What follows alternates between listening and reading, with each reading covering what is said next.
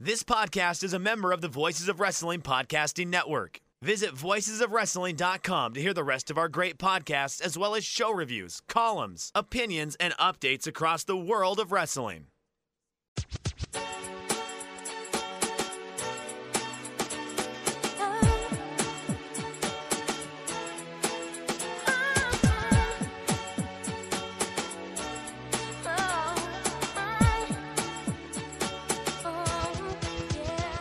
This is Everything Elite, presented by MyBookie, the world's best podcast devoted exclusively to all elite wrestling and the elite extended universe, and the best podcast presented by MyBookie, for that matter.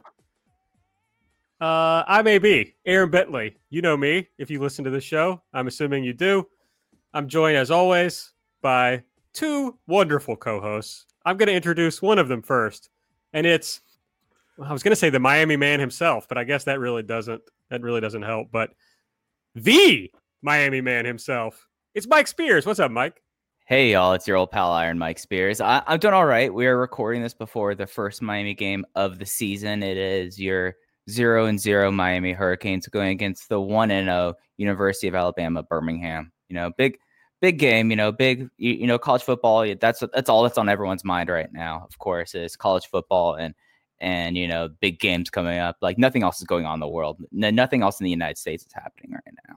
But you know what? I'm doing good. I am wearing my green tracksuit today, not only for the Miami football game, but also for one of the big debuts we will be talking about tonight. So I'm pretty amped and ready to go. How are you doing, AB?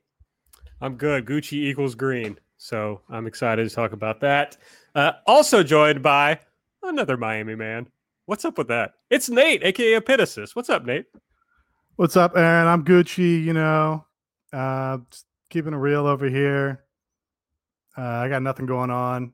No Miami gear on from me. I'm wearing a black undershirt. Got some nice, what are these called? Are my socks by Deno Foxes or something like that? Pretty nice socks. Are you how about you, Aaron? Socks guy? I like some color on my socks. Yeah. Okay. That's, you know, it's not anything nicer than like the Target brand, but Aaron, what are you rocking today? What's your fit of the day? I am rocking the official Doves Defund and Disarm the Police t-shirt.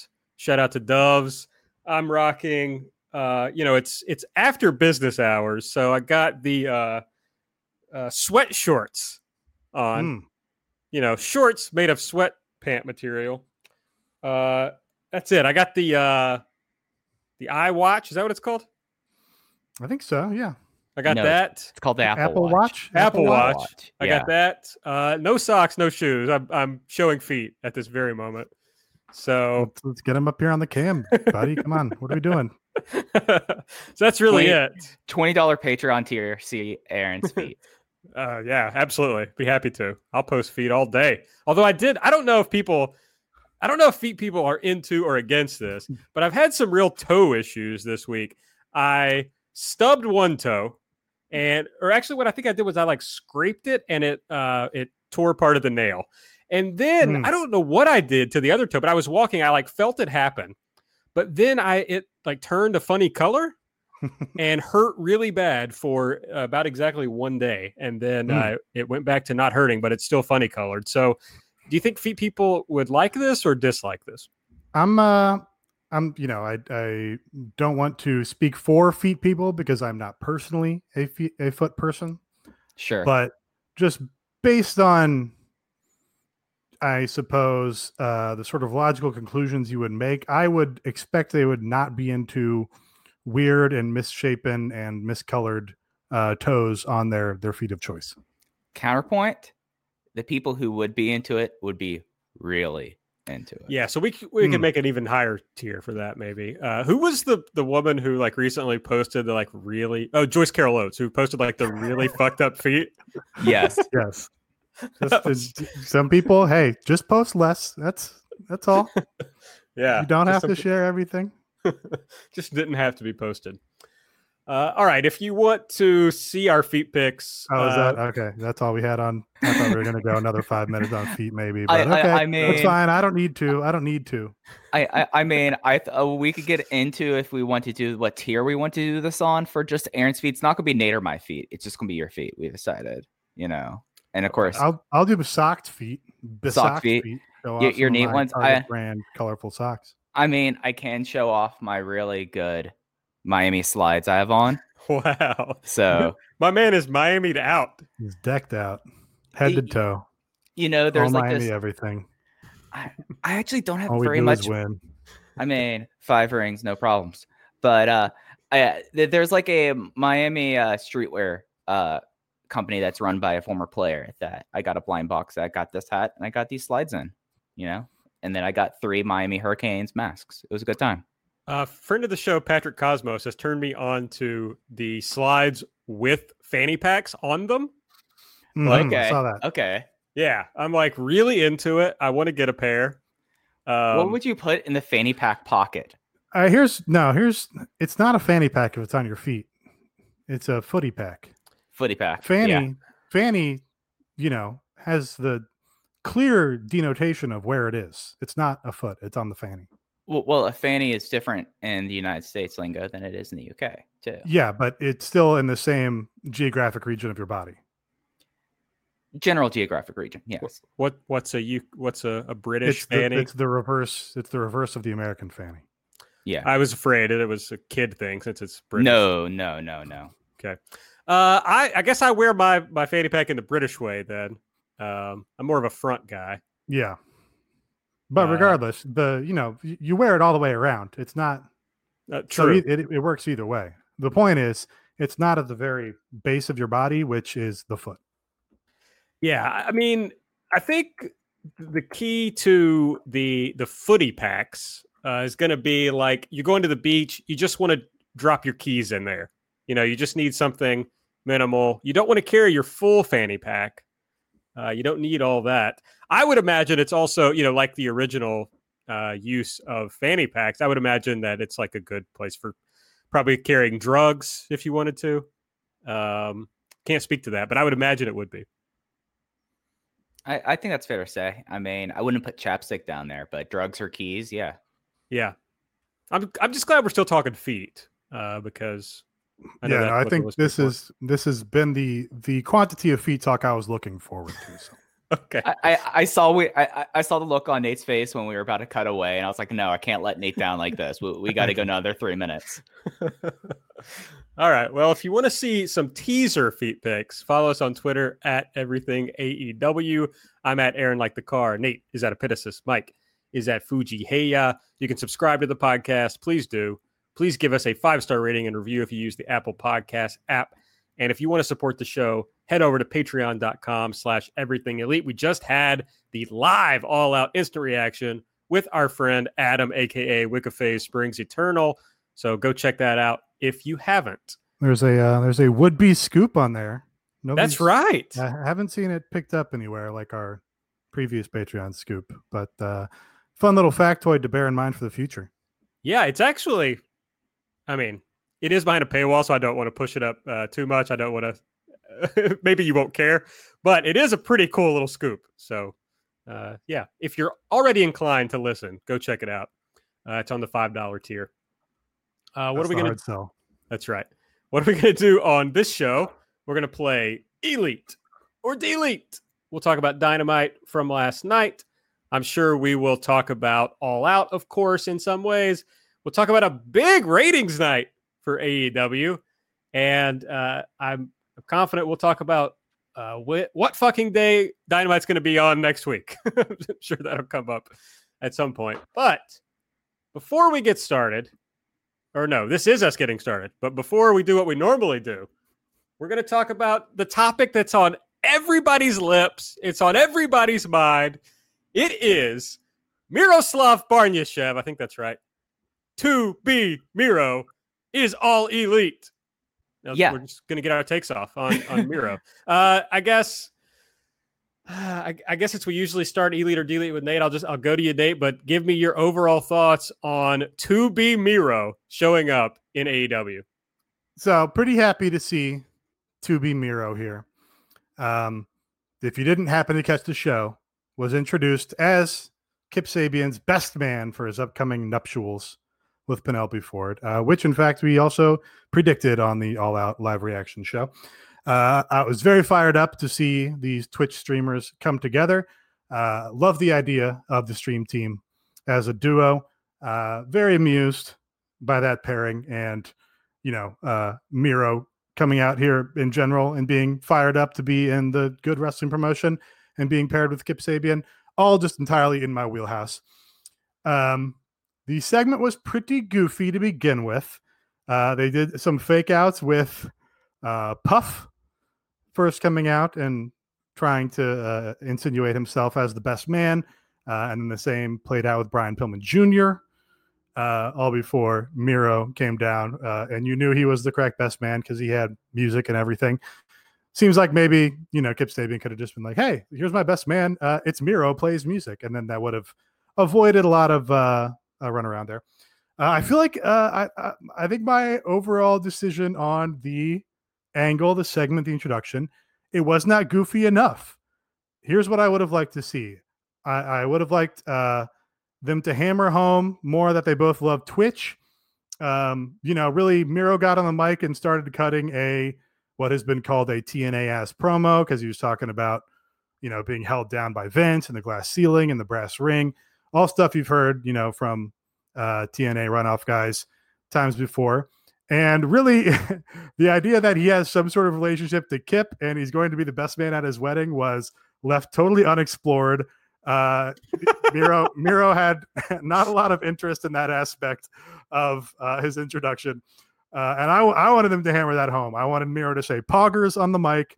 I wanted them to, I don't know, say other weird Twitch references. They need a sponsorship banner with NVIDIA and Case fans on it. And I also, even if they're both on Twitch, you know, it's not like I think they've interacted on Twitch before, right? So I needed some sort of backstory as to how they came together and how Miro came to be Kip's best man. And I decided I would have liked Kip to say that Miro is his long-lost Bulgarian cousin and then call him Cousin Miro throughout the entire segment. That's what I was looking for. But overall, super weird in a very entertaining way to me. Yeah, like other than the TNA core promo line and talking about glass ceiling and brass rings, I was elated. I was just positively like cackling at this, that we got swagged out, dripped, handsome to be Miro out there as like Twitch friends. Like there's a lot in this vein to mine, Nate, about the whole Twitch thing. We could talk about how they met playing Warzone together, you know, or maybe they were playing FIFA and then doing like this. We're going to need their opinions on the fact that Ninja's back on Twitch and that's going to be cutting into their subs, all like 400 of them combined. Also, I feel like that his theme, instead of being like this really crazy theme, should be like a lo-fi beats that you could stream without getting copyright infringed on Twitch. There's a lot of ways to go with this to make this really just more ridiculous. And hey, I was someone that it seemed like Miro was all about being the Twitch superstar and that becoming like his main vein here. But the idea of Miroslav... I can't pronounce his name as well. Barnyashev. The idea of Miroslav Barnyashev going into like the G1 and being like this absolute monster. I think that is a lot of like Western fan projecting and like understanding like what kind of roles they usually have for people in New Japan. And like he probably would be like the Suzuki Gun, like hired assassin team of Minoru Suzuki in a World Tag League. Like that's probably what his reaction would be. Like he's not going to be like a John Moxley or a Chris Jericho, even though apparently he has like a similar to a Moxley like contract. But I feel like this was an unqualified win. I think that we're going to enter a world where I know Kara tweeted about this, that Kip Sabian's going to be managing just both Miro and Penelope Ford, and I think that's the best use of all three of them. And you know, like the only thing that would have been funnier is if he came out and like laid out Brian Pillman Jr. Like I've been down with him just like taking this geek and saying, yeah, you subscribe to him, but you don't subscribe to me. And then throwing him off the stage, just like lawn darting off the stage.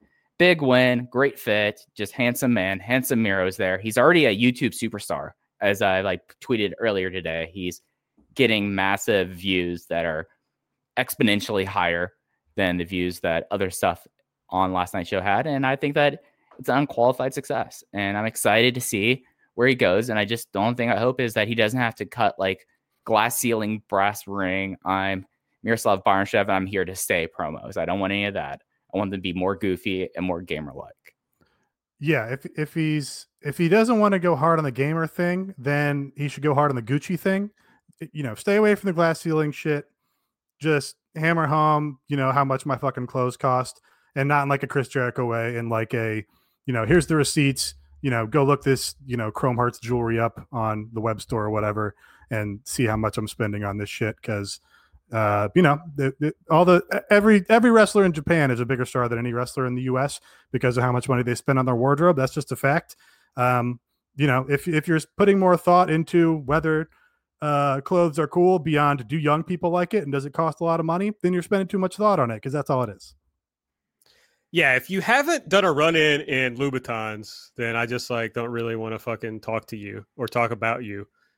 So yeah, I was pretty surprised at some of the reaction, but it's like, look, I was just excited to see Miro come out. I was like, okay, here's a guy who was not used very well in WWE. Felt like he could have been a bigger star there. And now it's like, oh, cool. We're going to get a chance to see him in a totally different universe doing something different. So that's exciting. Then as Mike ably pointed out, he's just, you know, dripped to the fucking toes. And it's like, oh, this is cool. You know, like, this guy looks cool. He's got the blonde hair. I don't like follow on Instagram or whatever, so I had no idea he was going with this blonde hair look. So the blonde hair, I don't know if you noticed, the blonde hair and the beard, it's the black and gold AEW colors. Oh, is it? All right. It didn't jump out at me until his post-angle YouTube video that he put up where he's just standing in front of the AEW logo, and it's like, oh, yeah, it's right there. I think what people are missing is that Rusev, this is the 2020 version of the Outsiders coming to WCW. Like, if you remember the whole Outsiders thing, Kevin Nash has talked about this openly, was like taking a whole vibe basically from the hip hop that was popular at that time to try to be cool so that people would see them as cool. And it's not like fucking hip hop fans were watching WCW, right? So that those fans would necessarily relate to them. It's just that like, that's what's cool in the population at large. And I think Miro is bringing a similar thing, but a much updated version to AEW here. And I just think it's one of those things where when the guy comes out and cuts the promo, which is like tired, yes, like that's okay to criticize. But my thing is, you have to let these guys live. Like, they worked at that company for X years, putting up with metric tons of bullshit. And it's like, you know, they want to get one little shot off in their promo. I don't have a problem with that. Now, if he comes out, that's what he does every week. Yeah, it's going to be like, okay, Miro, that's enough. But I don't have a problem with him getting his shots off. And I don't have a problem with the positioning. I agree with Nate that I would have liked to have heard more ridiculous reasoning as to why they actually have some relationship. I would have liked that. But my cousin Miro and cousin Kip, that's money right there. Yeah, that's hilarious. Fantastic. But to me, you have all your top level stories are kind of already in motion. You know what you're doing there. So you can establish Miro in the middle of the card and let him pick up some wins and build him up organically to challenge at the top of the card. So I honestly can't imagine doing anything but enjoying this and being excited to see where it's going to go. So I thought it was great. And it was the most important thing was for Miro to not be Rusev when he came out, not do anything related to the Rusev character. And he didn't. He talked in his normal, you know, what his normal voice sounds like. And he didn't do Miro Day. I mean, I know the crowd tried to do that, but he didn't really lean into it. So he just showed that this is something totally different. And I don't know. I'm excited to see where it goes. On the point of Miro Day, you know, I thought it was brilliant when Chris Jericho, you know, told everybody to shut up with the list shit and the stupid idiot shit and was like, no, we're done. That's bad creative, whatever. We're moving past that. I think that was true because they, you know, WWE, let's drive shit into the ground. They mined that for every last second and cent that Chris Jericho shtick was worth. But Miro in WWE was like, the last guy to organically get something over with Rusev Day to the point where, like, you know, crowds were cheering for him and chanting for him far above his push, and, you know, in segments that he wasn't a part of. Like, he was, I guess maybe the only guy that's had a real significant elevation since then is maybe Kofi Kingston. And that's, you know, kind of a different animal there. So I think there's still, that's still like relatively fresh and was not strip mined like every other WWE catchphrase or whatever. So I almost don't even mind if they do that. You know, again, you don't want to drive anything into the ground, but if people organically are still into the idea of Miro Day, then I'm not against them running with it. And yeah, you know, like, honestly, like, if you were a moneyed, young, you know, good-looking, athletic, Eastern European guy, what do you think you would look like? You'd probably look a lot like Miro here. So, yeah, exactly. Yeah, it's just well, it's amazing to me. I've checked out the entire Gucci X Disney collection. Okay, at this point. And it's just fucking sick. And, you know, I don't think it's something I could rock. It's probably not me, but I'm not a buff, good-looking, moneyed Eastern European guy. So, you know, it's understandable. But I just, what I'm interested most to see is Miro going to trot out the rest of his Gucci X Disney collection week by week? Or are we going to see, you know, completely different fits on a weekly basis? I'm real intrigued to see what his inspirations are. I'm intrigued to see maybe if we get some Antisocial Social Club out of him, maybe some Balenciaga. I mean, you know, he probably has a couple Supreme fits that with him as well. There's a lot of ways to go with it. Like, my last like big takeaway from this was a lot of people think like the serious brute thing, and maybe it's because I watched a lot of Total Divas when it started, and I watch a lot of trash TV, as we all know. This does feel like a lot more like how Rusev seems to be, with the caveat that, of course, all reality content is just as planned and formulated as scripted content. But I'm just happy to like kind of like see this guy kind of be himself, and he came out like he's a guy who's lived in the States for almost 20 years at this point, so he shouldn't be coming out with doing like a Yakov Smirnoff voice and be coming out like with that, instead like being the moneyed Eastern in European communist Russia. Garfield bapes you. What if that actually was his affectation, was talking about Disney Gucci you and thing like that? Yeah, that might actually be good, actually. Yeah, right. Yeah, maybe go back to it if you're just making references to various streetwear brands. My other point I wanted to make is I think people are projecting on, and I've been guilty of this in the past, of like projecting something onto Miro that isn't him. I mean, the idea that he's like Ishii in New Japan is just like maybe not true. The guy is a PC creation and is probably not a tape watcher, if I had to guess. I mean, I don't follow him, but I haven't heard him like talk about all the stuff that he's into. Well, AB, you do know who his initial trainers are, right? I don't. Well, one of them is Rikishi, and the other one is a vampire warrior, Gangrel. Okay, right. So, I mean, I'm not sure that this guy is like trying to put on like Misawa Kawada. You know, I'm not sure that that's his whole thing. And I think Mike's right that what we saw on AEW last night is just closer to who Miro is as a guy.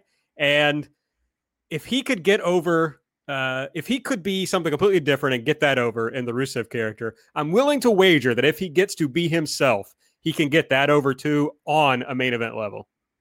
Okay, well, that's how we were going to talk about Miro. I guess I don't get to pick the Gucci X Disney fit as my elite pick, so that's I do. I want him to go also like full Naito, but he comes to the ring not in a cosplay suit, but comes in different streetwear and luxury brands every week. You know, because he obviously, you know, he could have been wearing his gear under what he wore on Dynamite the other night. So then you get him like painstakingly taking off the Gucci, you know, taking off the Yeezys, and then he's just got his trunks there ready to go. I think that'd be tremendous as well. Sorry, I was thinking about just more you could do. If you don't want to go full gamer and you want to go full Gucci, yeah, just go full one way or the other, I think. Yeah, I agree. I would like that. I mean, that's a good idea. I'm interested to see what sort of gear he goes with now that he's getting to choose his own. I mean, I guess he got to choose his own a little before, but sometimes you see these guys switch it up. Mm-hmm. So I'm wondering if he'll go with the longer, you know, trunks that he's been wearing or something new. I don't know. It should have, you know, Louis Vuitton logos on it one way or the other.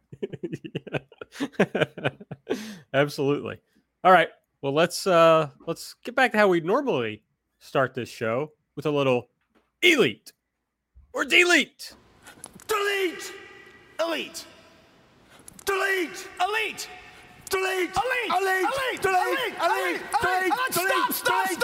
Stop! Delete! Delete! Delete! Delete! So I guess we'll just take Miro out of the elite or delete portion of the show this time around. So Nate, what do you got? What was your favorite thing of the show? I'll pick for my elite selection this week. Really the thing that surprised me the most on the show in terms of where it delivered. And that was the tag match between Chris Jericho and Jake Hager and Joey Janela and Sonny Kiss. I thought this performed way above expectations for me. This is the most shine, really, that they've given, certainly the team of Joey Janela and Sonny Kiss on Dynamite, and the most shine they've given either of them since, you know, probably Janela versus Omega on one of those early Dynamites.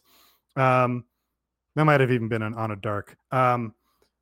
But, you know, competitive match. Joey and Sonny were competitive and looked great after, you know, Jericho beat Janela in pretty convincing fashion last week. And easily, I think. I heard this take in a couple places now, so I don't have to say it in one person. You know, Jake Hager, pretty much the best thing that he's done in the company, you know, maybe excepting the Stadium Stampede, because I guess his parts in that were pretty good. So yeah, that was enjoyable to me. I didn't get, you know, Jericho gets on the mic afterwards and says, we're going to go for a tag team title run now. And I didn't really get a satisfactory, I think, explanation on that. Like maybe I kind of want him to sell it. Oh, you know, Moxley beat me last time. I don't think I can beat Moxley, so I'm going to go after the tag titles instead. That would have been nice as like a justification for why Jericho doesn't still want to be the top guy. But I think it's interesting. You know, you're moving Omega and Page out of the tag team division and replacing them with another top team or a top star, at least, in Jericho. So that's great to, you know, continue to give that division some juice and make it interesting. And it's something with how with like Sonny Kiss, he's been getting a lot more ring time, and he had this really fun closing stretch in this match, like right before the finish that came off really well. So this worked on like multiple levels. Well, one of the things that felt like that, at least I know I was wondering, and I was trying to figure out while we were doing the post show on Saturday, was where do you go with Chris Jericho now? And now the very clear and obvious question is, have him be in a tag team.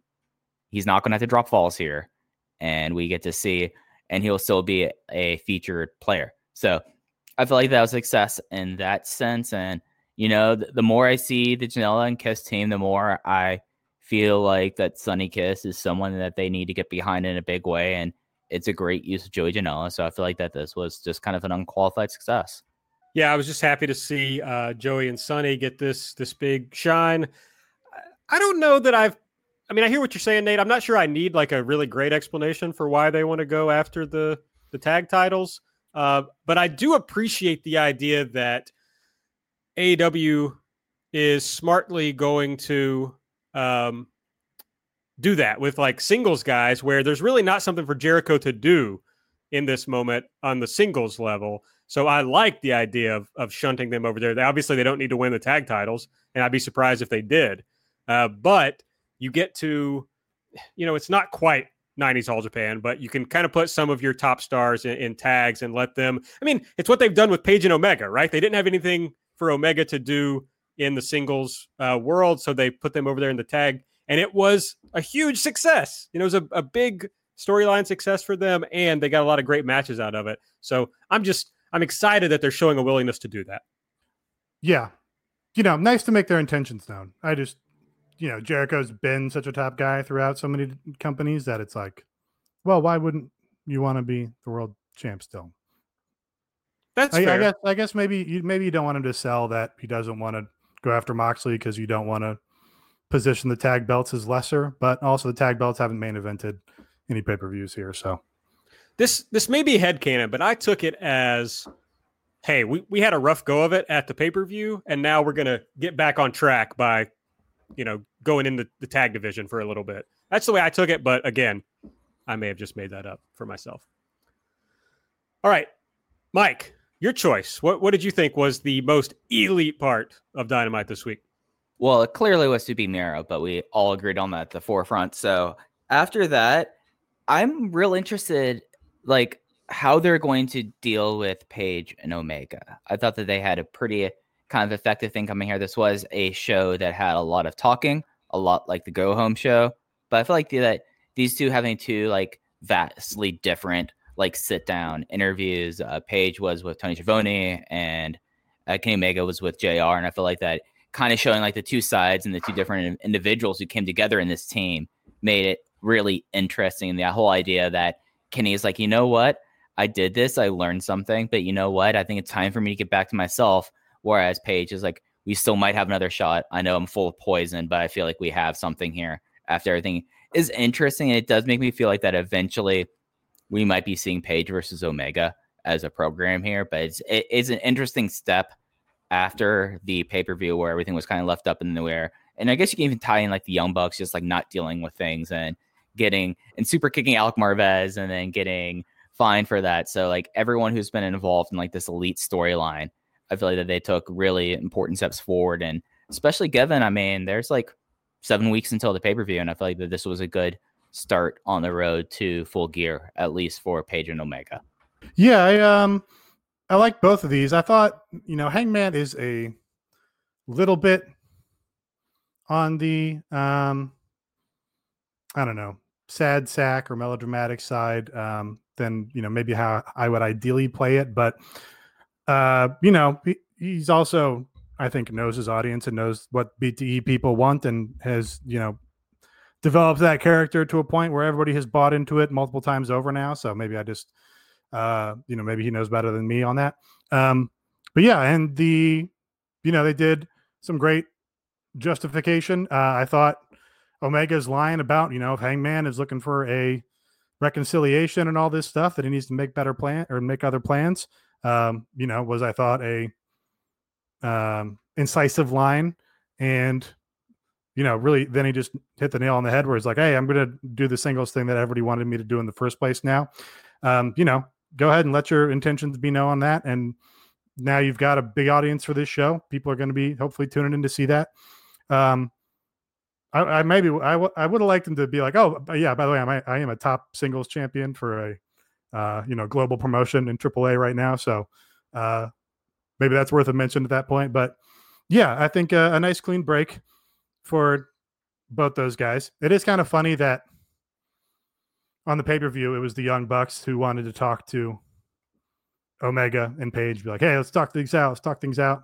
And then, here on the next television episode, both those guys are doing all the talking, and the Young Bucks are like, no, I'm tired of talking.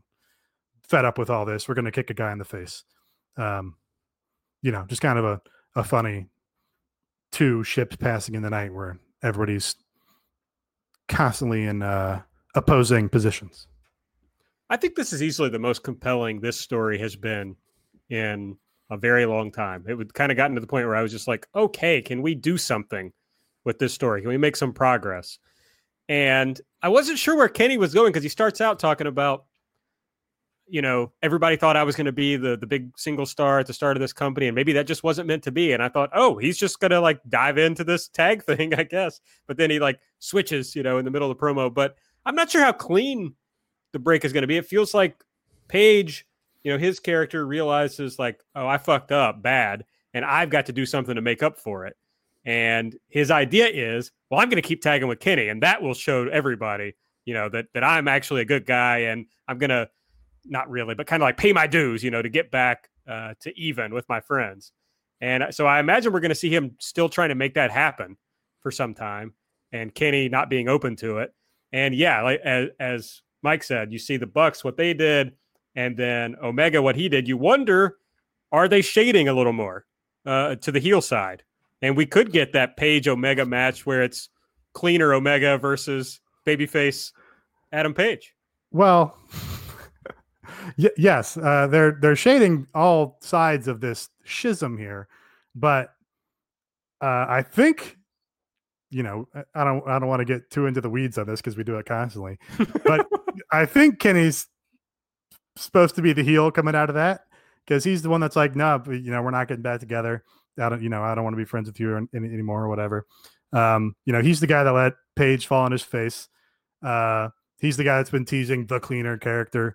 So, you know, I think he would be on the heel side of that. And whereas Page is trying to play more of a sympathetic, down on his luck, babyface sort of aspect to it. But, you know, it made me think that this is like well-trod ground for Kenny, and it worked for him a lot previously. Like, hey, I'll get really established as a tag team guy, and then we'll split up and I'll do my singles thing. And now there's even more money whenever they go back to the elite coming back together, which, you know, of course they will do. But it's a matter of you have to make people wait for it and make people want it. So in however many years you can, you know, have him and Page mend the fences or whatever. When he did that with Ibushi, that's what, you know, elevated him to the top of New Japan, was that whole storyline. So, you know, I think he knows how that worked for him previously, and I think if they execute that again, then it'll be to everybody's benefit. Is Hangman Page willing to sell that he is in love with Kenny Omega? Because I really think that would be a big storyline for AEW. I think it's a little complicated by his, you know, his partner, his significant other, having been, you know, alluded to on BTE and stuff, right? Sure, yeah. I'm just saying makes it a little tougher to blur the lines. That's a huge part of the magic of the Omega Ibushi thing. Yeah, there's this undercurrent of romance, right? And yes, as our good friend Adam said, you know, romance is one of the great tropes in life and in wrestling. That is one of the better lines we've had on any of our pods here. Absolutely, it is. You know, in all the tropes of life, romance is one of the bigger ones. It is. So yeah, I'm finally once again fascinated by this story and like excited to see where it's going to go. And I think an Omega Page match is a lot of fun and still keeps Omega, lets Omega build up toward being a title challenger again. You know, I mean, he would have to win that feud, which is complicated, but he would need to win that to then go up to face Mox or whoever's going to be the champion at that point. But it's a much better way than Page got built up for his title shot. Yeah, and if they make Kenny more of a true heel, that makes Kenny versus Moxley a second time more interesting. You know, it's not just a rematch, it's going back to it with a fresh feel.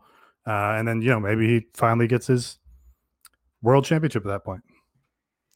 All right. My pick for this week is, it's really the whole Ricky Starks, Darby Allin feud. Generally, I mean, this has been going on for some time, but it's like, it's always fresh. They even went back to something they'd already done before this week, and it still was interesting.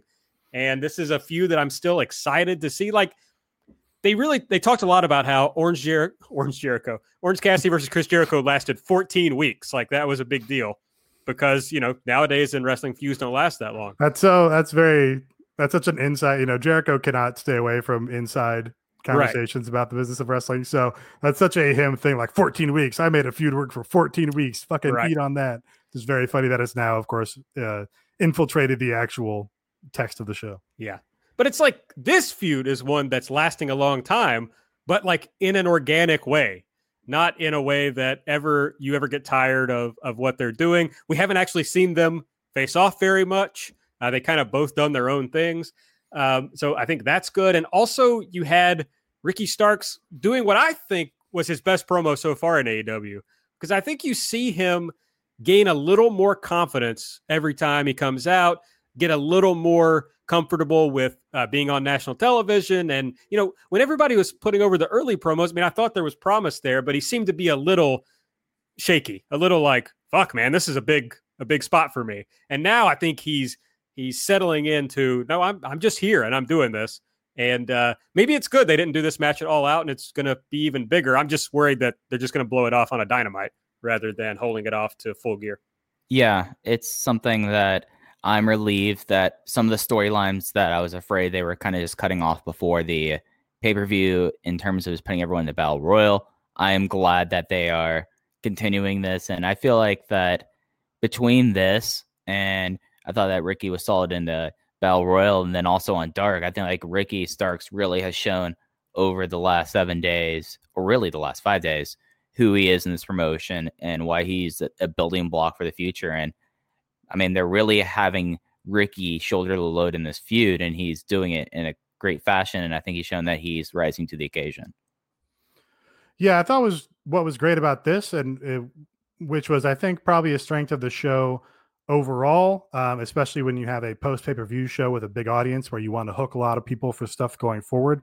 But this segment in particular it was quick. He hit his points, and then it was to the back. He was over, which is what they should be doing with promos and with interviews and stuff more frequently. Right before the Casino Battle Royale, they ran a bunch of 30-second promos, 15-second promos for every guy, and they were all different, and they all had a little bit of character about the competitors in the match, and that's great, and that's what you got here. He came out, he did his joke, he made his point, he hammered it, and then it was like, okay, on to the next thing, and it's like, great. You have so many talented people who so many of them can come up with shit to do to make you interested on a week-to-week basis. If you can hit us with those things to keep people fresh from week to week, then we're going to keep watching. And if you want to keep your wallet fresh, folks, it's time to head over to MyBookie.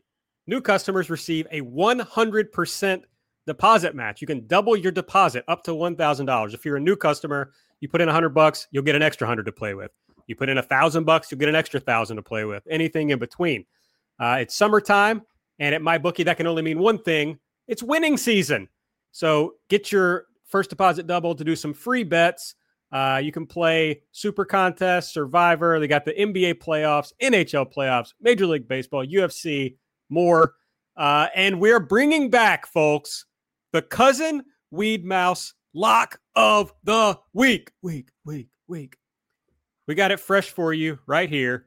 Get your little pencils out to write down what you're going to take over to MyBookie to make your bet this week.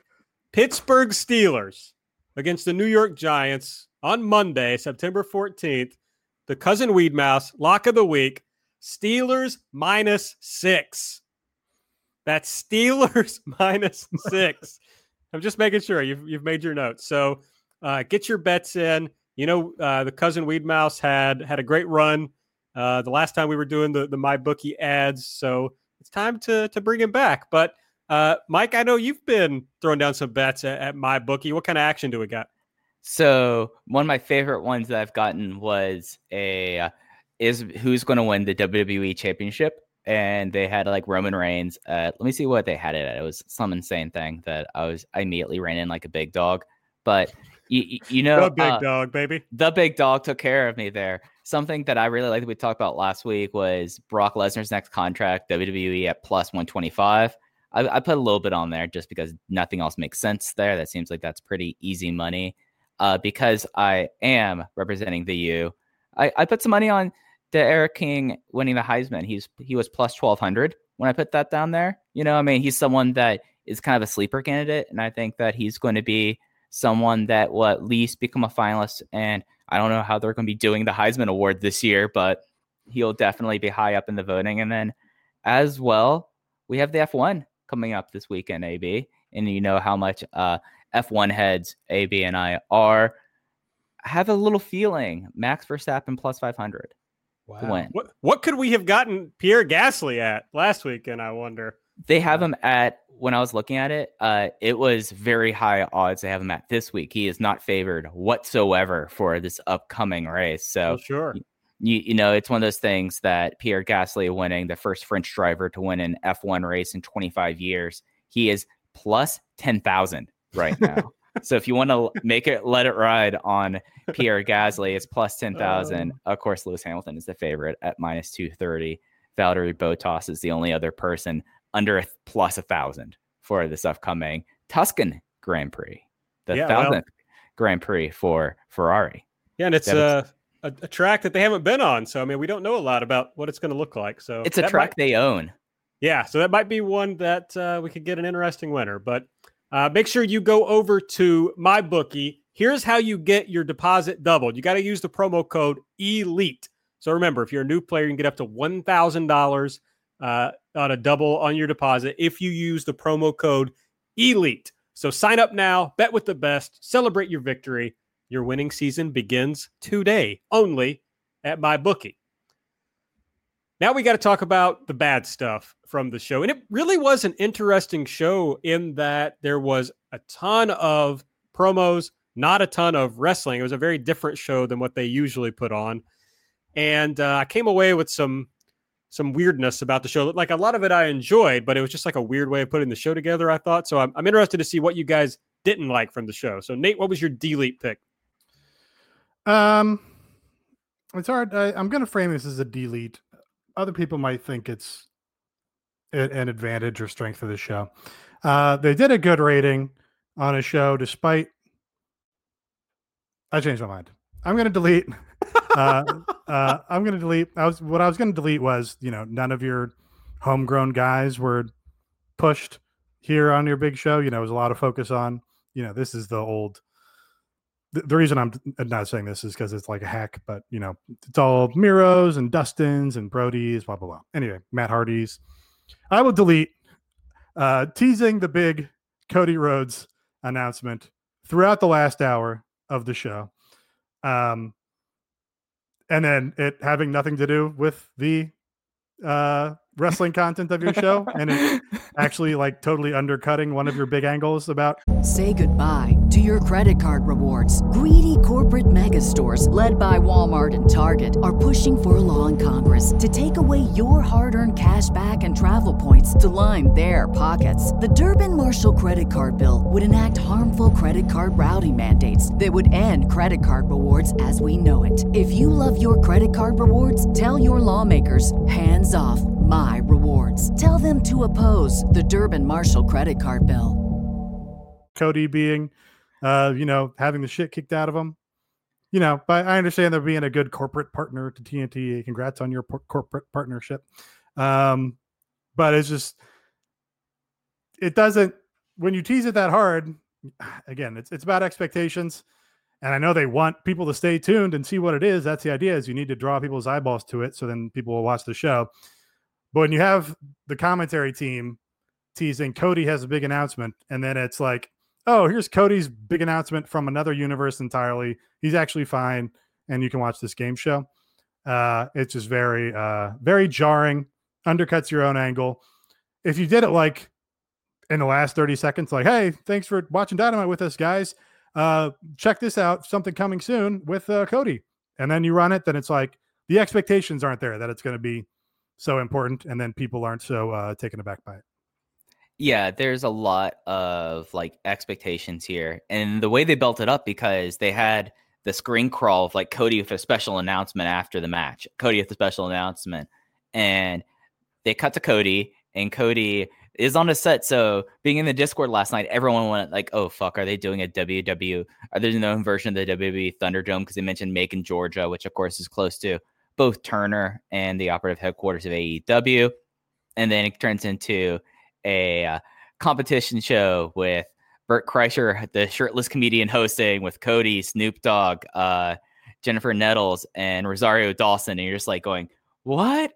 And I have to say, like, I immediately like caught what this was. And my first response was like, oh, I guess everyone who was going like, oh, they must be worried about the program head that left being like their condition of the network. As soon as I saw this, I was like, oh, of course not. They love Cody. But what was truly great about this was the response of one Aaron Bentley, who's, I still don't think it's all sunk in, because you went silent for a good solid 10 minutes. And I was like, I guess I'm filling time here, making sure everything's okay, because I couldn't tell if like you were like mic off, like cursing this out, or you were just like, what the fuck did I just see? But yeah, no, it was like managing expectations. And then in a way, like, having your fans like expect something about someone who's been off TV now for 2 weeks And this is how you're, yeah, the first mention they see him is, hey, I'm doing a game show. And it's just kind of wild in that respect. Yeah, it fucked me up very, very badly. I didn't know what to say. I just like, yeah, it's all about the expectations. I thought like, oh, we're going to get some kind of cool announcement from Cody here. And when it was like, when there's like fucking a drive-in game show. And it's like, I don't know. I still really can't process like what the thought, I mean, I understand the thought process from a corporate partnership level, but I don't understand the thought process from like a wrestling television show level of what was going on. I don't know. A friend who is a public school teacher texted me today to say that they were told that in the event of a lockdown for a school shooter, you have to ignore COVID social distancing rules and risk COVID in that circumstance. And I was the same way. I was unable to process that in my brain was how I felt about this sudden drive-in game show. All I can remember is like, and this could be my brain just like creating this memory, but I feel like there was like two African-American guys outside of a truck, and they were like Arsenio, like hooting and hollering like for Cody. And that's like the vision that like sticks in my brain that I will never forget of. I didn't see it. They didn't even show it on Fight. So I have no idea. Oh yeah. No idea what happened. Except that obviously he's fine. He's not at all injured. No. I mean, they tried to like vaguely reference it. He was like, I say go big, or people say go big or go home. And since I'm injured, maybe I should go home. But I like to go big. I respect that they acknowledged it at all. It was a strong show for acknowledging things. I'll give him that. That's another elite pick was Eddie Kingston acknowledging shit. I love an acknowledgement. But yeah, just very, very. Again, it's only a positive. Like it's great that Turner's investing time into him. It's great that Turner thinks he's going to bring eyeballs to their show. These are all things that are to the advantage of AEW. It just gives you that dissonance when they push it like that. I'm going to read this one paragraph about this. That's from the Observer website. Go Big Show will feature celebrity judges Snoop Dogg, Rosario Dawson, Jennifer Nettles, and Cody judging the likes of monster trucks, alligator trainers, stunt archery, and other feats. It will also highlight the behind-the-scenes stories and the challengers whose aim is to impress the judges and head-to-head competition. Now, just seeing that we're getting monster trucks, alligator trainers, and stunt archery in one thing, I'm going to watch this thing. I think that this is into the Codyverse. This will become a Patreon. I never had a doubt that Mike would watch this. Not for 1 second. I love garbage TV. Just shovel it in my mouth. I've been watching a lot of panel shows lately. It's gotten to that point of this. I've been watching old British, The Great Big Fat Quiz of Everything 2014. It's gone to that point. Is that on Wrestling Quiz Night? I do not think that that's on Wrestling Quiz Night. However, member of the AEW Championship Committee, Jack Whitehall, does appear on the show. Oh, okay. Interesting. Love Jack. So yeah, I'm absolutely going to be watching this and reviewing this because this is exactly for me. Aaron, on the topic of viewing habits, have you given the extremely popular anime ReZero a try, as you suggested you might? I've watched 2 episodes, friends and listeners. How long has it been since you watched those 2? Have you? Is this that you gave it up already, or are you sticking with it? Oh no, I just haven't had a lot of time. I've been very busy, but no, I plan to watch at least the first season. I'm not really I don't really give up on shows. Usually, I'll give them a good shot. So, yeah, I'm enjoying it so far. All right, keep us surprised. It's interesting because I mean, I don't watch any anime, so like even though I understand that this is like a common anime trope, it's a new idea to me. Like the idea that this guy is transported to a new universe, and then it's like a Groundhog Day gimmick where like this thing happens and he's got to go back and try to recreate things to like make it happen differently. So it's new to me. Miro entering AEW is an isekai. That's right. That's absolutely right. It would be funny to see him try to come back next week in the same outfit and try to cut a better promo. I mean, that'd be funny. I like that. Miro is trapped. I mean, yeah, that is. I wonder if Shakara ever did that. But yeah, just Miro trapped in a time loop and everybody else like, what the fuck's going on? Yeah, there is the whole idea about Eddie Kingston doing a spinning back fist to Robert Evans and sending him back through time, and there was a time loop in Chikara at one point. Yes. Well, we've got all the tools right here for another one. Eddie's out here throwing back fists. Yeah, I mean, it's the back fist to the future. So if you get hit by it, you go into the future. So there you go. All right. Well, Mike, what was your delete pick from this week's episode? There was a lot of talking, but there was one bit of talking that I thought was worse than everything else. And that was the FTR celebration. That was very, very just awkwardly staged. The FTR guys, you have Tully Blanchard there the entire time. We've seen how hit and miss these two guys are on commentary. And I was a fan of parts of when they did like the stuff last week, building up them versus Hangman and Omega. Like, I thought that's something that was okay. But then like you have like Dax talking about like they're the locker room leaders. We're the top guys. Speaking of top guys, Billy, just because you're in some second tier Hall of Fame doesn't mean and your kid are going to jump in line. It just was like kind of just like one of those things that I was like, you have Tully Blanchard here. You have Tully Blanchard here, and he's just staying in the background clapping. And then you have Cake, and then you have your cooler. And you had like all the tag teams out there other than the Bucks and Hangman Omega. So a lot of people looked like absolute geeks. At least Silver and Reynolds like stood up on the stage watching and then went into the back partway through. So it just was like this was like the one thing that, hey, celebrations apparently bring in ratings. So I'm not going to completely dismiss that. But you have Tully Blanchard there. Why do we have to have both bald FTR and FTR with hair cut bad promos? Not a highlight of the show, not a strength of the show. Tully did promo. I don't think his promo brought a lot to the table either. He was kind of just loud. So I don't know if that really solves your problem.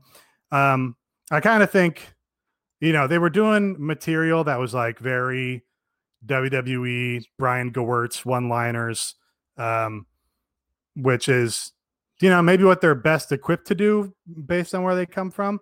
And, I thought the SCU line was pretty fine. I like that they put down the WWE Hall of Fame. That'll always get a pop from me. But yeah, I just think they don't have the confidence to pull this off and make it really sing as a segment yet. Like they just, when you're not super confident, you don't hit all of your words with, the exact right pace and they kind of rush through it or you talk over each other, and that's just kind of the vibe I got from it. So yeah, they kind of just need some of that Brody Lee glow up where they really get some confidence, I think, and then I think all these some of these little foibles will fall together when they feel more self-assured about how they're performing. I mean, they probably were like told for 5 years or whatever that they are shit at talking, and so we're not going to let you talk. So yeah, they got to beat back some of that, but they also are shit at talking. So it's like it's a tough. You're not helping, Aaron. You're playing right into there.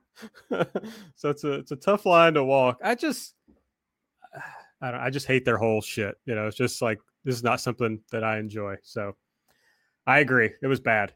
My delete pick of the week, another Dustin Rhodes main event, like a few months after his most recent main event with a monster who, punished him for an extended match. I mean, it's like, to me, Dustin comes and has the Cody match. And you're like, oh shit, this guy like still got it. Like, okay, let's have a little Dustin run. This will be fun. And then to me, that ends when Lance Archer destroyed him. It's like, okay, the Dustin thing's done.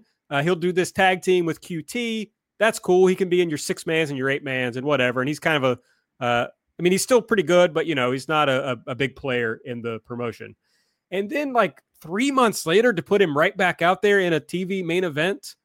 It's just like, it's not that it was a bad match. It's just not compelling at all. It's something that if in a year you pulled out a Dustin TV main event, they're like, oh, well, this is fresh again. This is interesting again, but I just wasn't into it here. And it made me just not interested in watching the match very much. Yeah, I thought it was probably the second or third best match on the show. How many matches were there? More Five. Than that. I mean, Five. It was there with the Jericho match that I shouted out, and the Luchasaurus opening match was also pretty strong, I thought. And I thought this was, you know, a pretty strong television main event. But yeah, that was sort of the that's related to the point that I shied away from, which is, you know, a lot of what brought me to AEW was I had got invested in these other guys who went and made stars of themselves outside the WWE for exactly that reason, because the WWE is dog shit. And it was like, oh, New Japan's really good. Let's watch that. Oh, here comes, you know, the Young Bucks. And now later, here comes Kenny Omega. And they're made themselves stars, you know, overseas in the second biggest promotion in the world. That's like remarkable. I'm going to follow what's going on with these guys. So, you know, they must have concluded that the ex-WWE guys perform well, because we keep getting these Matt Hardy singles matches. We keep getting big pushed, you know, Brody Lee and Dustin Rhodes matches. And those just, you know, I would, at some point we have to start transitioning into, hey, here's the big pushed, you know, Darby Allin versus Ricky Starks match on top, instead of Dustin Rhodes and Brody Lee match on top. And again, that's just like a larger macro thing, because I like the match. I like what both these guys are doing. So I, you know, enjoyed it at the time. Just that's like a larger concern to be aware of.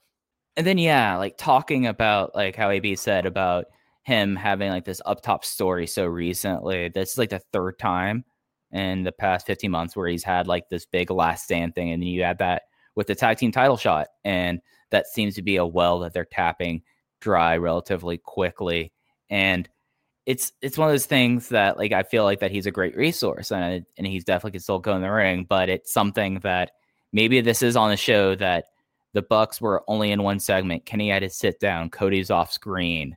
So you have a Moxley promo. That's how you're using Moxley. Like they pretty much like booked this so that they had to rely on this. And yeah, I would have loved to see the Darby and Ricky Starks match. Maybe it is that's coming down the line. Maybe it does get like the big main event spot it deserves, but I guess for like right now, they kind of booked themselves into it.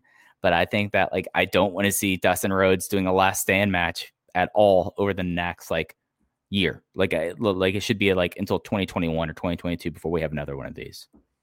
I'm pretty concerned. I mean, I talked about it before. I'm pretty concerned about this like booking by spreadsheet regime that they seem to have, which is like, oh, we're pretty sure that this type of guy moves numbers, so we're going to put them here rather than trying to make the viewers respond to something. I'm concerned about how that, if they don't move to what you were talking about, Nate, of trying to make their own people in these spots, then they're not going to have them. When these guys are gone, there's not going to be a next generation to turn to.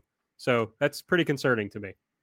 It is, and it's funny that it's, you know, basically the same argument that plays out with, you know, sabermetrics and, you know, sports, which is where Tony comes from, that it's like, well, if you're just looking at the numbers all the time and you're obsessed with the data, then you're not, you know, you're missing other parts of the picture. But, you know, I think they probably, being that Tony is an old newsletter guy and ECW guy or whatever, I think he probably, you know, he hears a Darby Allin pop and he goes, okay, if the hardcores are with Darby Allin, then he's a guy that we can invest some time in to make sure that the larger TV audience is seeing what the appeal about him is. So yeah, you just have to hope that there's a balance. All right. We also had a big ratings win for AEW. I mean, they were against no one, but big win nonetheless. They were against very close NBA games. So that's true. And they did very well. So AB takes the L on this one, as they did pop over 1 million viewers, 1.016 million. That's up from 928,000. They're living in rarefied air now. And seventh in the demo with a 0.37. So just beautiful stuff for if you're AEW, you got to be very happy. Yeah. At this time, I'm collecting my win on the double or nothing bet. And that saying that I was... Here's one W, Mike. Thank you. Thank you. And here's your L, and here's your L for this bet. I'll put an F in the chat. yeah. We'd pay respects to that. And that I was the only one that thought that AEW would break a million by double or nothing 2021. And, you know, just like looking at how this was and how this kind of played out, kind of interesting. Like the big takeaway, though, that with like this was an incredibly high demo number. This was the most viewers overall they've had since the second week of TV, and the third and only the first time that they've broken a million since the third week of TV. And it's their best demo performance since I think the Jericho Cruise. I think that is no, it's not the Jericho Cruise. It is the I'm trying to think what the show is on 115. I think it was one of the Florida shows, maybe. But Bash of the Beach shows, perhaps. Bash of the Beach at the EU. So I mean, like there we go, there again. But the interesting things about this was that the biggest way that this happened was the people above the age of 50, which was 0.40, which is the highest they scored in that sub demo, and it was 0.35. It's been going up. At 2 weeks ago when they had that Saturday night show, it was a 0.25 and is almost double that. And those are NXT fans, I'm willing to guess, just because of how NXT has skewed and how heavily they've had the over 50 demo. I think that's a reasonable assumption to do there. Interestingly enough, like both NXT was on Tuesday again.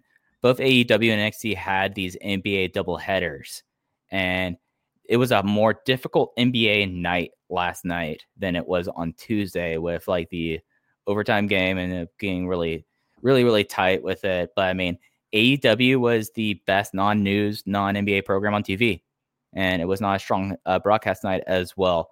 Interesting things that like kind of came across that like I had a little bit of like a demo breakdown. They were up both in women 14 or 18 to 49, women 12 to 34, and then people over 50. Slightly down in people overall 18 to 34, and down more in men 12 to 34, which I thought was kind of interesting to see like that little bit of it. I mean, that could also very well be NBA game. So a real interesting night. It's going to be something as we don't know what night they're going to be on, but given how like their trajectory has been, I mean, we're looking at like 4 shows ago, they were at 755,000. I think that they have to come out of this all pretty happy. And, you know, it's one of those things that coming out of like the big pay-per-view that they have to be pretty happy about it. And they have to feel pretty confident about everything right now. And it'll be interesting to see how this goes. Yeah. And also just, you know, they had I thought pretty rough week last week in a big audience. And I was like, hey, you know, when you have a big audience, you should do a good show instead of a bad show. So I'm glad they listened to our advice. I'm glad they did a good show this week for this big audience. And, you know, also shows that, you know, a lot of these people that are dipping in, maybe, you know, when NXT is not exactly running opposite to them or whatever, you know, are willing to give them a chance here, stick with them week to week, even if they have a down week. You know, of course, it also benefits them that these shows have been before and after pay-per-view. But yeah, and again, mentioned this earlier, they did a bunch of angles and talking segments and stuff to set up future stories that hopefully hooks those, you know, new viewers in. They were also competitive with Raw in the 18 to 49, I believe. They beat 1 hour and were right in the middle of the other 2 hours or something like that. So it's going to be interesting. If NXT moves to Tuesday, as it looks like they will, and AEW stays on Wednesday, it's going to be interesting to see AEW versus Raw going forward. I'm becoming more skeptical that they move NXT just because this story is already, oh yeah, AEW is nipping at Raw's heels, and that's the story that USA and WWE do not want whatsoever. So that's a good point. That like USA doesn't care about NXT versus AEW, but if it becomes AEW versus Raw, that raises their interest. Actually, yeah. Now that I say that, I wonder if they don't mind, because then when contract renewal time comes, then they say, we're not fucking paying you that much money again, because look at the bargain you can get at AEW. Yeah. But, you know, maybe the gross points are more important for USA at this point because they don't have much else. What if USA bought AEW to replace Raw?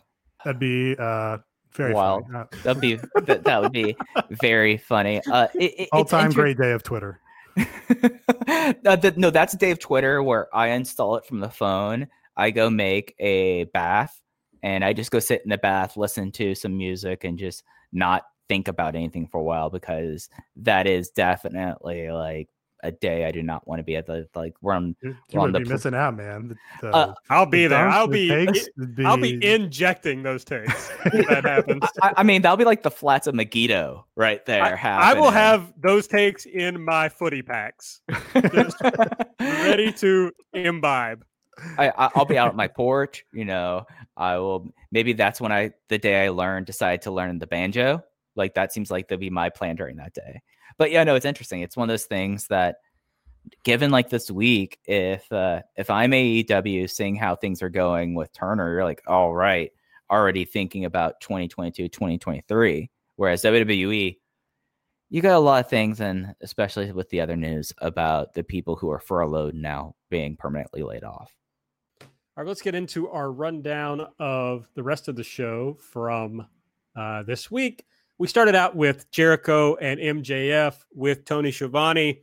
They're kind of doing a face-off promo gimmick. Jericho says, "You got robbed by Box. Everybody saw it, but I guarantee you're going to be AEW champion very soon." MJF says, "You know, let me throw that right back to you. The fact that you lost to Orange Cassidy twice is criminal," which is funny that they made sure to include that Orange Cassidy beat him twice. Even in this segment, says, "But I promise you that one day you're going to regain your AEW World Championship." They say they believe in each other. And then as they walk away, we see each of them calling the other a loser. Next up was the Jurassic Express versus the Lucha Brothers. Jurassic Express won. Jungle Boy rolled up Fenix after Penta hit Fenix. I think it was actually a Yoshi Tonic. I get the Yoshi Tonic and the Canadian Destroyer confused, so I'm not really sure which is which. I think it was a Destroyer. The Destroyer bump is a pile driver bump to the head. A Yoshi Tonic bump is to the back. Oh, well, maybe I can figure that out. I mean, unlikely. Like just to a pinning position. I've been watching wrestling a long time and still haven't figured it out, so doubtful that I will. And then they had this thing afterward where Fenix was mad. He and Penta are pushing each other. Kingston comes out, tries to make peace, gets in a shot at the blade for letting the bunny run wild. And ultimately, they all make up. And then Eddie Kingston notes that he was never eliminated from the Battle Royal. Do you have any recollection? I mean, I don't know. Yeah, I tweeted about that. Okay. Sorry, I missed it. I did a quote tweet of one of our followers who observed the same thing. When Eddie exited the ring in the Battle Royal, he went under the rope and then was on the apron, and that's where the finish ended up happening with Lance Archer and then Jake the Snake were all out there. The question is, at one point he climbed back up the turnbuckle from the outside of the ring and was seated on the turnbuckle. So if you're on top of the turnbuckle, does that count as entering the ring? You know, it was well done, I guess, in that it was borderline that you could probably take it either way. But yeah, the other great thing he acknowledged here, I've been yelling about for weeks, months even, is, "Hey, Blade, where's your wife, man? What happened to the bunny?" Just like any acknowledgement that was dropped altogether is like, oh, they are aware of that being a jarring, dissonant thing. After this, there was a Jake Roberts, Lance Archer promo where literally nothing of note happened. So just going to skip right past that. They were wet. They were damp. That was the only thing. Somebody's going to piss themselves, as I understand. Then we had the much anticipated and ballyhooed Matt Hardy in ring promo. He says at All Out he suffered a very scary fall. He knows a lot of people were frightened. He was overwhelmed with the outpouring of love, and after a myriad of tests, he's expected to make a 100% full recovery. He goes on about how lucky he is, talks about his wife and his kid. Did he say his kid's name is Barney? I don't think so. I think Bartleby, maybe. I know Bartleby. One's Maxwell and another one's Barney. Oh, no, it's not. It is a B name, though. And all I could think of was that episode of Wolfgang, Wolfie. Okay, it didn't sound like that at all. I thought it was a B for sure. But all I could think of was that episode of Eastbound and Down where Kenny Powers says, "What's this one's name? Shrek?" Just a weird, I know they felt like they needed to do this segment, but then you also had Reby and the aisle, and they had the camera like pointing to her, and it's very definitely a good thing that Reby had a mask on and was observing all those things, because given how she was on Twitter, she is the person with even less chill than UAB. She would have stormed the ring. He apologized. No, less than zero chill, Reby. Yeah. If you want to hear us talk about the quote unquote concussion protocol, check out the All Out Reaction show, because I got mad and buried the company on there at length for doing this horse shit with Matt Hardy after the fact. But yeah, they probably made the right choice in just coming out here and having him do an honest two camera promo, no angle. It's just like, "Hey, you guys were concerned about me, so you're going to hear it straight from me, and then I'm going to go leave and I'm going to go get better." That's probably the right thing to do there. And yeah, funny that, Reby came down from the Hardy compound, made the long drive to make sure the fucking office was in line, because not a thing's going to get past her. And he did say that when he gets healthy and cleared, he's going to come back and wrestle in AEW. So I guess we can just take him at his word as far as that goes. Next up, Orange Cassidy defeated Angelico with a Superman punch. After the match, Santana and Ortiz attacked Orange from behind. The best friends made the save. Chuck said, "You want to attack us from behind? You want to destroy my best friend's mom's van? How about next Dynamite? You meet us in the parking lot." Trent says, "We're not going to hug each other or have fun. We're going to come to hurt you and to make my mama proud," which led to a big loud Sue chant in the building. Great line. Sue's over. Yep. This is, you know, damn right Sue's over. They needed I'll buy that shirt. Fuck. I'll buy the shit out of that shirt. Damn right Sue's over. Yeah, this is, you know, Sue is the way to get some vulnerability and humanity onto these guys who are otherwise too irony poisoned or whatever. And Trent wants to make his mom proud. That's great. Great, great go home promo for, you know, building up to this parking lot brawl, which was the match they were going to do on the Blood and Guts show prior to the pandemic. So it looks like we've taken the long route, but that was finally the intent to blow this off is my guess. I wanted to be mad about this, like just random Orange Cassidy match. Like I thought like, okay, now he's just like having normal matches and trying in the matches. But I will say that Excalibur did a good job in the match on commentary of saying Chris Jericho has ignited something within Orange Cassidy. So they're at least explaining why he's kind of a new person. I just wonder if that's going to take away from like the vibe, the thing about Orange Cassidy that connects with the fans.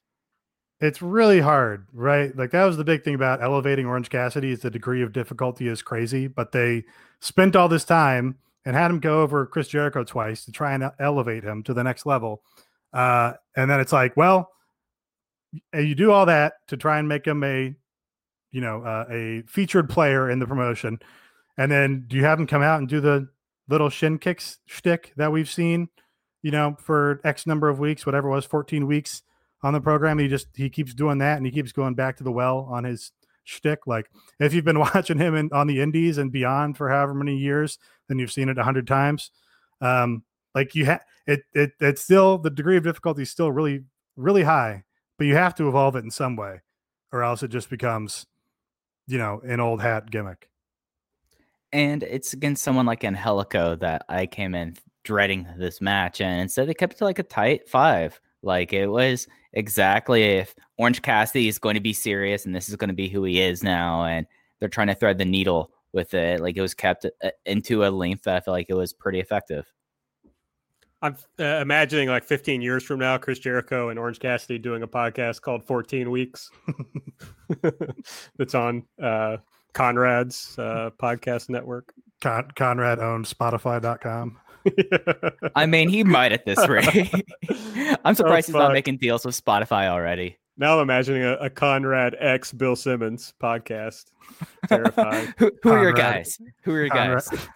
Conrad X Antisocial Social Club. Conrad X Neighborhood Tokyo X Garfield X Babe. Alex Marvez. This is DM us, Conrad. Yeah. He's outside the Young Bucks locker room. They open the door and super kick him, and they later get fined $5,000 for doing so. This was next with the segment with where Kip Sabian came out to announce as the best man, and it was Miro, which we talked about. We did not mention that he pointed out that that the people are going to see he's the best gamer on Twitch. So just we forgot that fucking line. He's the best line. He's the best gamer. God, Miro rules so much. Yeah. All right. Tony was with Hangman Page, which we talked about. I heard kind of what he said about what he's going to do going forward. Then the Chris Jericho and Jake Hager match, defeating Joey Janela and Sonny Kiss. And Jericho announcing afterward they were going to go into the tag title scene. MJF was backstage in his campaign office. He said, "Of course Mox cheated. You can't blame a scorpion for stinging you.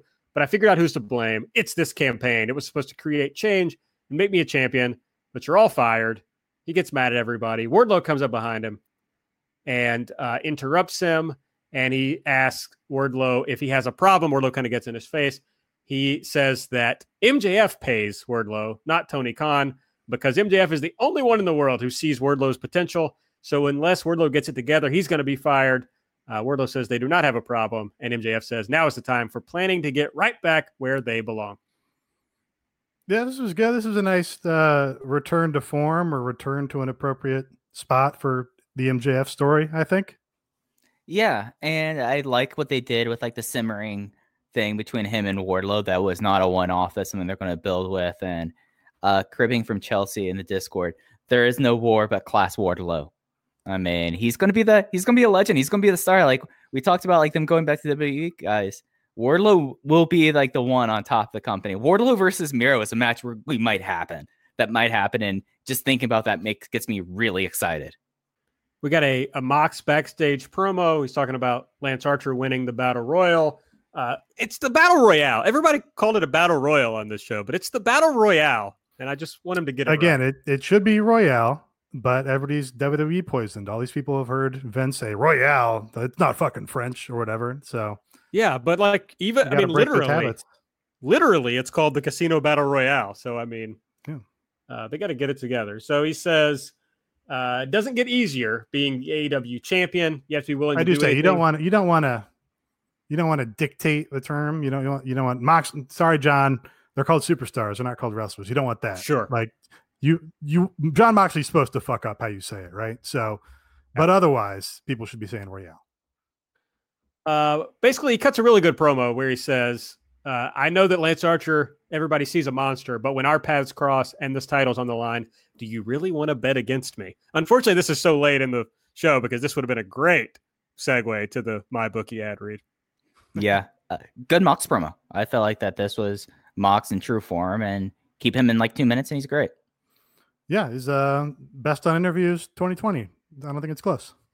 I had a moment like when this first started, I was like, fuck, this is kind of, we're doing the same thing. Or, like every story is like, oh, here's this next big guy. And Mox is like, no, I'm going to do my best and win. And then I was like, oh, well, I guess like, yeah, he's the white meat babyface on top of this company. Yeah, like that's what you're supposed to do. I guess that's professional wrestling, isn't it?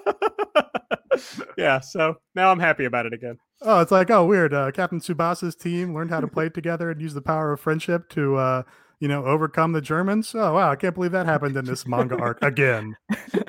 Nate, what if we get Miro and Adidas cross Captain Tsubasa? Would immediately buy for sure, and should definitely happen. I don't know. Does Miro have a team? What's the Bulgarian soccer outlook? I want to think that he's like a big Cristiano Ronaldo guy, so he'd be PSG. Yeah, they shouldn't make some calls, Tony. Come on. All right, you definitely got Bandai Namco's fucking phone number. Thought you guys were going to go on longer with that bit, and it died. So I wasn't prepared. Well, I went on a hot run of about 20 seconds talking about Captain Tsubasa earlier, and that was all I had. All right. FTR celebration was next, and then the Darby Ricky Starks thing. And then we went into a women's match. Nyla Rose defeated Tay Conti with the Beast Bomb. After the match, Vicky is there with Nyla Rose. She says, the Vicious Vixens are here to make a statement. They're not going anywhere. And Nyla is about to hit Ty. They made very clear on the show that her name is pronounced Ty. Ty, she's going to get another Beast Bomb, but Shida comes out in another great fit on this episode with the kendo stick, makes the save, and we get the Nyla Shida face-off. Wait a minute. So this means the team name was Ty J, not KJ? Well, apparently so. The whole thing is ruined now. They can't do that team anymore. No. There'll be Violences Forever. That still works. I think what happened is, someone who didn't know how to pronounce her name went it with Tay J. And now that she's signed, I think she's like, by the way, it is actually Ty. She spoke up and was like, I forget who that, there was an athlete recently, I can't remember who it was, who was like, it was a college athlete. They went like 3 years letting everybody say their name wrong. And then they were like, by the way, now that I've been here a while, my name is actually whatever. So I think that's what happened here. She signed the contract. She wants her name. Yeah, no, she can't. She can't join the Dark Order now. She's got to ally with Shida maybe, because Team Ty J doesn't make any sense to me anymore. Well, see, what I think I really like this. Like I thought this was a good match, and I'm excited to see Ty go forward. But I think there may be, and I'm gonna get excited about this, and they'll disappoint me, but. They might be adding a little interest to the women's division where you could have, like, Shida's out here to save Ty, and then there's this Ty-Shida thing, but then there's also this Ty and Anna Jay thing, and that can play off of each other. And they could go some interesting ways with this. And Shida, being like a big Star Wars nerd, probably loves it. And she's like, oh, I'm the light side, and the Dark Order is the dark side. And I don't know who Ty is. She's Rey or whatever. Don't care. But don't know what that means. But yeah, sure. It all works. It was just the name Rey. It doesn't need to mean anything. She's Rey Zero. I think it's Rey Zero. Actually, I think it might be actually pronounced Rey Zero. I just assume it's like in restart, I think. It's the idea. All right. We got JR with Kenny. We've talked about that segment. And then, for the TNT Championship, Brody Lee retained, defeating Dustin Rhodes. Dark Order came out to celebrate. Colt's all excited, but Brody does not want Colt there. Kicks him out of the ring. He and Evil Uno walk to the back. They also did that on the pay-per-view where Colt lost, and so Brody was mad at him, and Uno stuck around to console Colt afterwards. So they're doing that again, and then they held Dustin, and Brody gave Dustin the Shattered Dreams. Little kick to the nuts there. Yeah, good little exclamation mark on there, and like the development of the Colt story here, where he is a little bit clueless, but Brody's not having it. And really, Colt, you got to smarten up. If you're below John Silver on the totem pole, then you got to realize that you're not in a good place to be. All right. If you want to support the show, you can go to patreon.com/everything elite. This week we had the big all-out instant reaction with Wicca Phase Springs Eternal.